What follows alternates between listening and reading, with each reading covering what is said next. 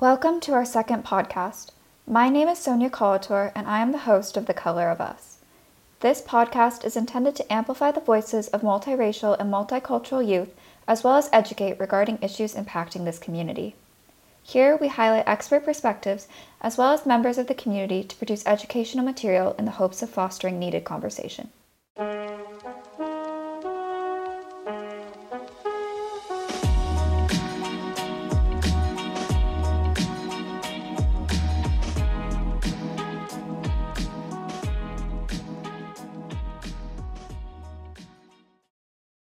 Welcome to The Color of Us. I'm very excited to introduce today's speaker, and I'm looking forward to the conversation we're going to have regarding multiracial and multicultural experiences. Rudy Guevarra Jr. is an associate professor of Asian Pacific American Studies in the School for Social Transformation at Arizona State University. His research and teaching interests encompass comparative ethnic studies, Pacific Islander and Asian American studies, as well as race and ethnic relations. He is the author of Becoming Mexipino, Multi-Ethnic Identities and Communities in San Diego, and co-editor of Transnational Crossroads, Remapping the Americas and the Pacific.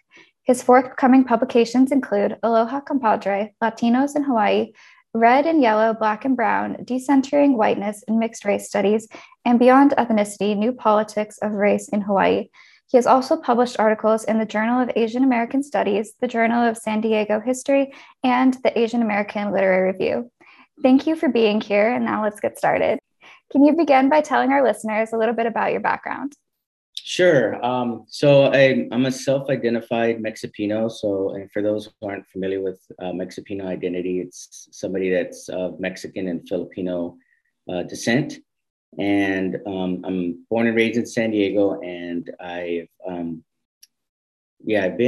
lived quite a number of places. And right now, currently, I teach at Arizona State University. You know, I've been teaching at ASU for almost 14 years now, and it's been a real interesting journey, just because in terms of like the work that I do, not just with Mexipino and my identity, I think.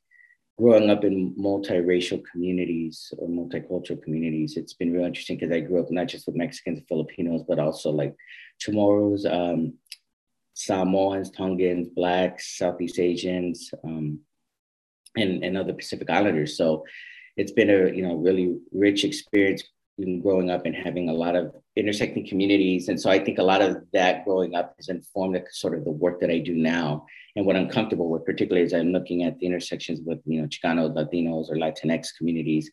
And both comparatively and racially, how we function, because I think one of the big things for me is like, when we write about communities, oftentimes communities are written in isolation from each other. But as we know, like within multiracial spaces, they're not in isolation. They're always engaging, interacting. And oftentimes, mixed race children come out of those particular communities in various mixes. Thank you so much. Now, you talked about your own experiences as growing up mixed race. As a multiracial person, what was one of the biggest challenges for you as an adolescent?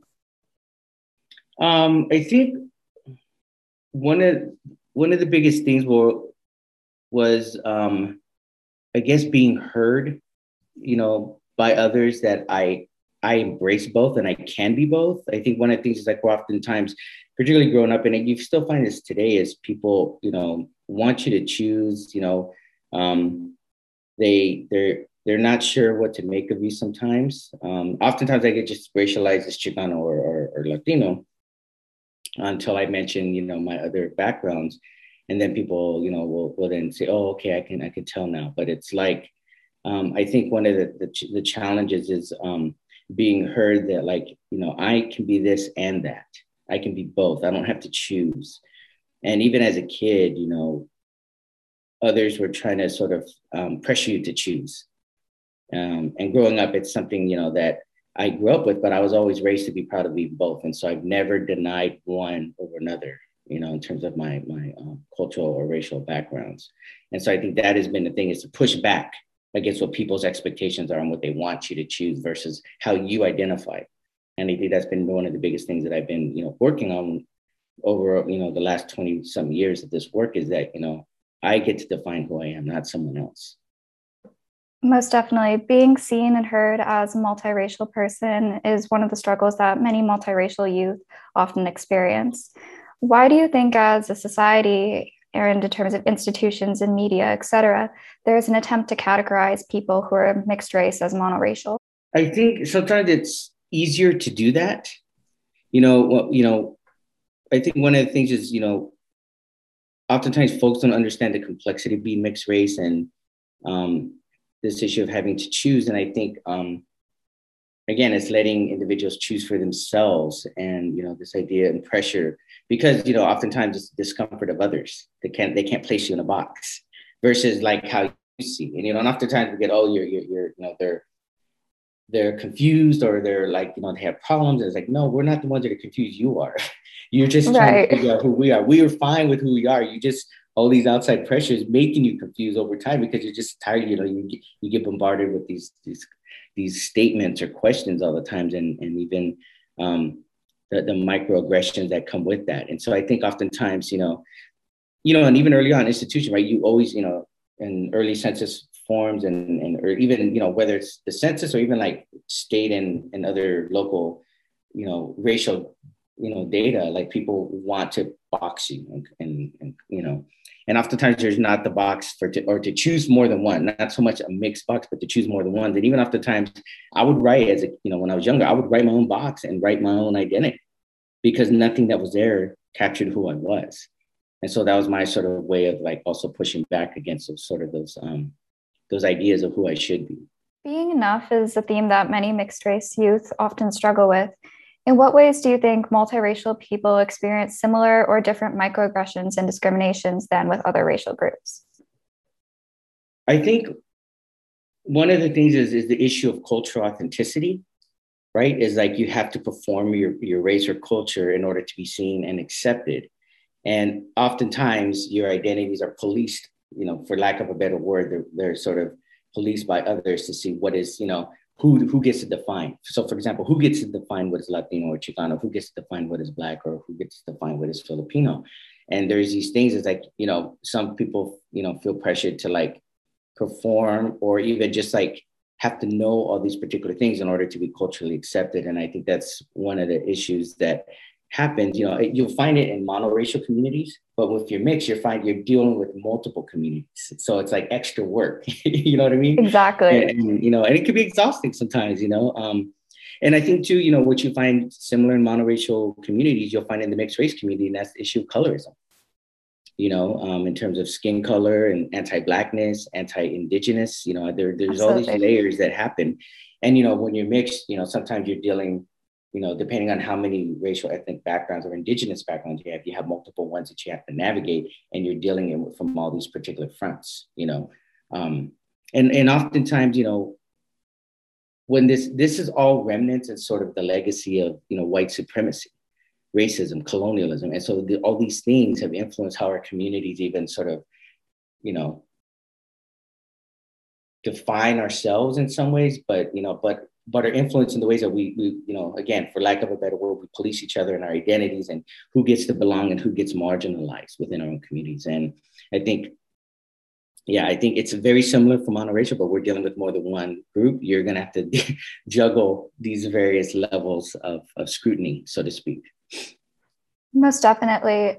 You talked about how multiracial individuals have to experience the pressure of meeting standards from both cultures. So I would now like to talk a little bit about cross-cultural code switching, which is when individuals purposely modify their behavior to accommodate to the cultural setting in which they're placed in.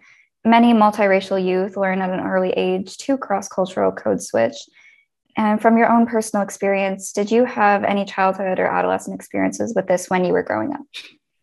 I think, in some ways, because I mean, you're navigating different communities. So for example, like, and I think one of the ways code switching is most significant is in language, how we use language. I think, whether it's being bilingual and switching to different, like, for example, in my communities, for example, if you're speaking Spanish and then English and you switch to Tagalog or, some other Filipino language, there's these switching of languages that are code for your community, cultural codes for your communities. But I think it's also like too growing up in particular communities and sort of the slang words that you use and sort of, you know, talking, how you talk with your friends is going to be very different sometimes with how you talk to your parents or how you, you know, navigate with your family at home.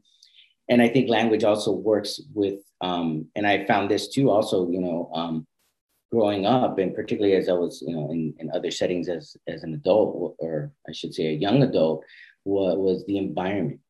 So let's say in school, there's this particular way that people are supposed to behave, you know, properly, particularly in the university, whatever, versus like when you're out with your friends in the street and hanging out. Like there's all these ways that you have to code switch language when you're hanging out versus when you then step in onto the university campus and you know, people are looking at you in a different way. And because if you're a person of color in a university setting, oftentimes you know, you feel the eyes on you even more sometimes. So those are the ways. And I think language is one, and environment are factors that really influence how people code switch. Why do you think it's important for multiracial people to experience a sense of community? So they know that, so that they know they're not alone, I think is the big thing. That they're not alone in their experiences. And that I think when you find other folks that, you know, share in these things, you have kinship with people. So you create this kinship of other multiracial people that, you know, can have diverging experiences, but also very similar ones. And oftentimes these similar ones, you know, go through a lot of the various different, you know, mixed race individuals, that they can find common, you know, they can find sort of, again, kinship within these common stories that they tell, the common struggles, the common sort of, you know, ideas of cultural authenticity, you know. And I think even growing up, even with my first book, Becoming Mexipino, you know, when I would interview people, and I interviewed multi-generation. So I interviewed people my generation, a generation younger, and two generations older than me. So, but we had kinship with each other because we all had particular experiences, even over time and from various generations, of what it meant to be mixed. And so when you find other, you know, mixed race people, you know, you just like, you gravitate towards them because it's like, then you know, you have a level of comfortability and kinship that allows you to sort of engage in particular ways, where sometimes you'll have spaces where it feels more like home, you know, in these things. So you don't have to explain yourself, you know, in ways that, you know, you'd have to do in other spaces. In your book, Becoming Mexipino, Multi-Ethnic Identities and Communities in San Diego, you write about the social historical experiences of two ethnic groups, Mexican and Filipino, in San Diego, California. Can you tell our listeners about your book and multi-ethnic bonding that many ethnic groups experience? Yeah, so, you know, growing up, you know, I've oftentimes, you know, where it led me to write this book was that I never saw anything that was done on my communities. I mean, I would, you know, when I read the literature, when I was doing research on this topic, I found mentions of our community, but never anybody really actually writing anything significant about it. And actually, and I've told this story before, there was actually a sociologist in the 1930s that mentioned the Mexipino communities, not using the word Mexipino, but mixed Mexican-Filipino. And he actually said that our population would die out, you know? And so, you know, and I'm looking at this, I'm like, no, we're like five generations now, at least in San Diego, where I'm from, at least five generations now. So we did not die out. We've actually, our numbers have grown exponentially.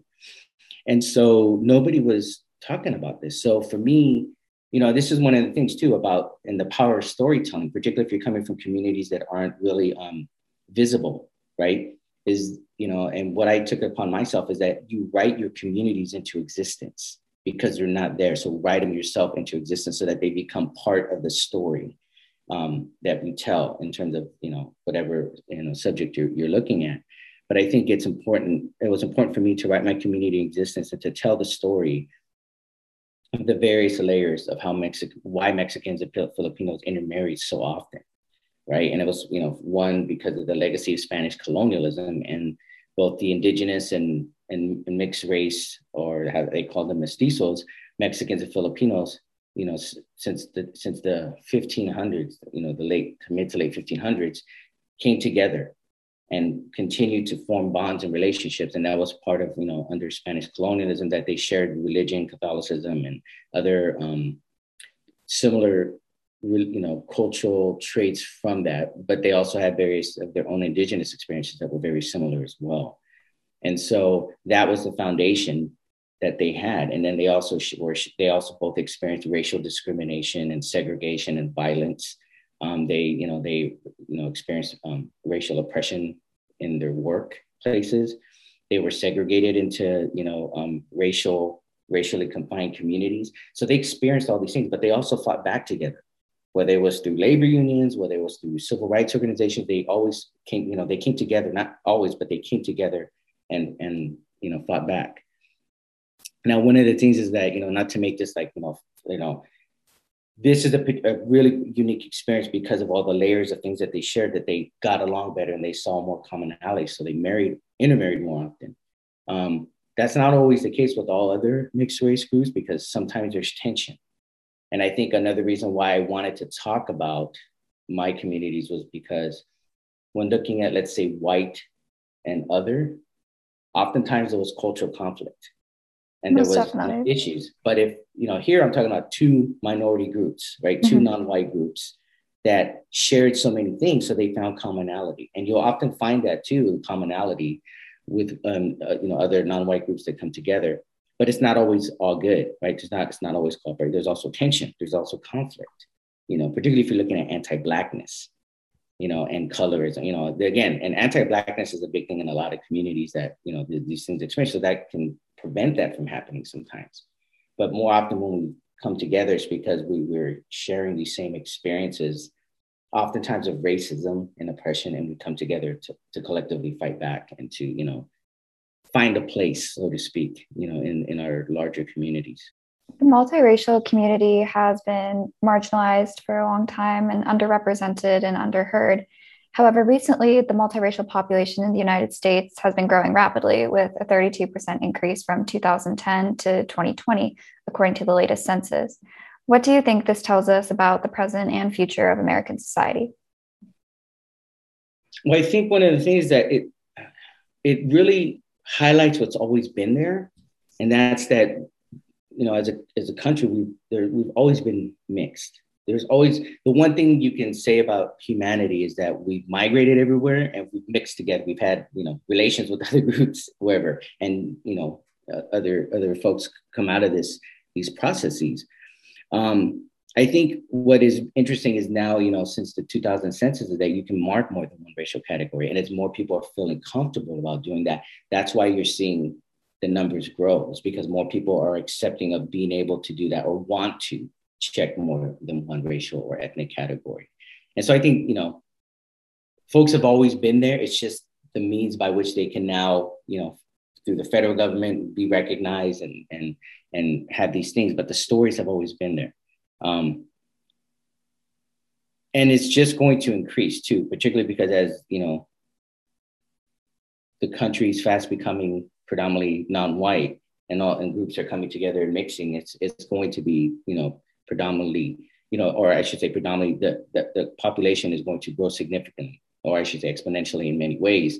However, that doesn't mean that things are going to get better in terms of like racism and anti-Blackness, and all, because we got to deal with it within our own communities, because we're, again, still dealing with the legacy of racism, colonialism, and white supremacy in our communities. So just because we have fast-growing multiracial population does not mean that the race problem's over. We still have a race problem today, and it's gotten worse actually. And so we need to address these things and work through this in ways that, that enable us to be honest with ourselves, so that we can move forward and not have to deal with the same things that we've been dealing with since this, this country's founding. So I think that's where we are, to be mindful that, just because we're multiracial does not mean it's kumbaya and everything's all good. We still have a lot of work to do, but there's people that want to do the work, and that's what we should do, is focus on, the ways that we can change things for the better for everybody. Most definitely. Seeing as the issues of racism are still ever prevalent in multiracial communities, in what ways do you think this issue should be addressed? Well, I think we have to have these honest conversations with ourselves, because, as I said earlier, is that, we all deal with anti-Blackness in our community. We all deal with colorism. We all deal with, various ways that we, mistreat our own in our communities. And we have to be honest that we're, people don't want to admit when they're racist or that they have racist tendencies, and we need to be honest with ourselves. the only way you move forward is being honest, you know. And it's bad enough that we're dealing with it, you know, when we're dealing with the larger white American population, yet we still have to deal with it within our own families and communities. Because, you know, some of the most painful stuff comes from within our own families. You know, people, some siblings get treated better than others because of the color of their skin, you know, or, you know, people say things in the family that are racist, you know, even though they're married within these groups. And so it's sort of like, we have to be, and we have to call out those moments when this stuff happens and hold people accountable. And after having these discussions, then call folks in to build community at the same time. At The Color of Us, the mission is to raise awareness, foster connection and conversations, and to educate and elevate the voices of multiracial and multicultural youth. So now, as we conclude our conversation, is there any final advice that you could give to my generation of multiracial and multicultural youth? Yeah, I would say don't be afraid to embrace all of your identities. You know, you can be both all, you know, be secure in your allness. You know, you don't have to choose, because I think one of the things is that people think, you know, or the idea is that if you choose one, you lose one, and it shouldn't have to be about that. And so, you know, don't ever try to appease the discomfort of other people so you can feel like you belong, because you always belong. And you should always be proud of all your various, you know, ancestries. I think that's important, because, you know, when we embrace all of our various ancestries and we acknowledge our ancestors, because for me, it's a big thing, you acknowledge your ancestors. You know, there might be parts of your identity, you know, that you're ashamed of or that you have issues with, but those are still your ancestors. But, you know, you draw on these ancestors to give you strength to move forward and heal, particularly for the lines that have caused damage. You can heal. And I think that in healing, you know, we're able, you know, to be more comfortable with our allness and be proud of it. And I think that's one thing, you know, for other generations is, that, you know, don't let anybody ever tell you who you are. You define your narrative. You're the author of your story. So you define who you are. Don't let somebody else do it for you. Absolutely. Embracing multiracialism is what The Color of Us is all about. And I'm so happy to have had you as a feature on our podcast today to bring awareness to these enlightening issues. Thank you so much for your time. I really appreciate it. Yeah, it's been an honor. Thank you. And I look forward to hopefully continuing the conversations.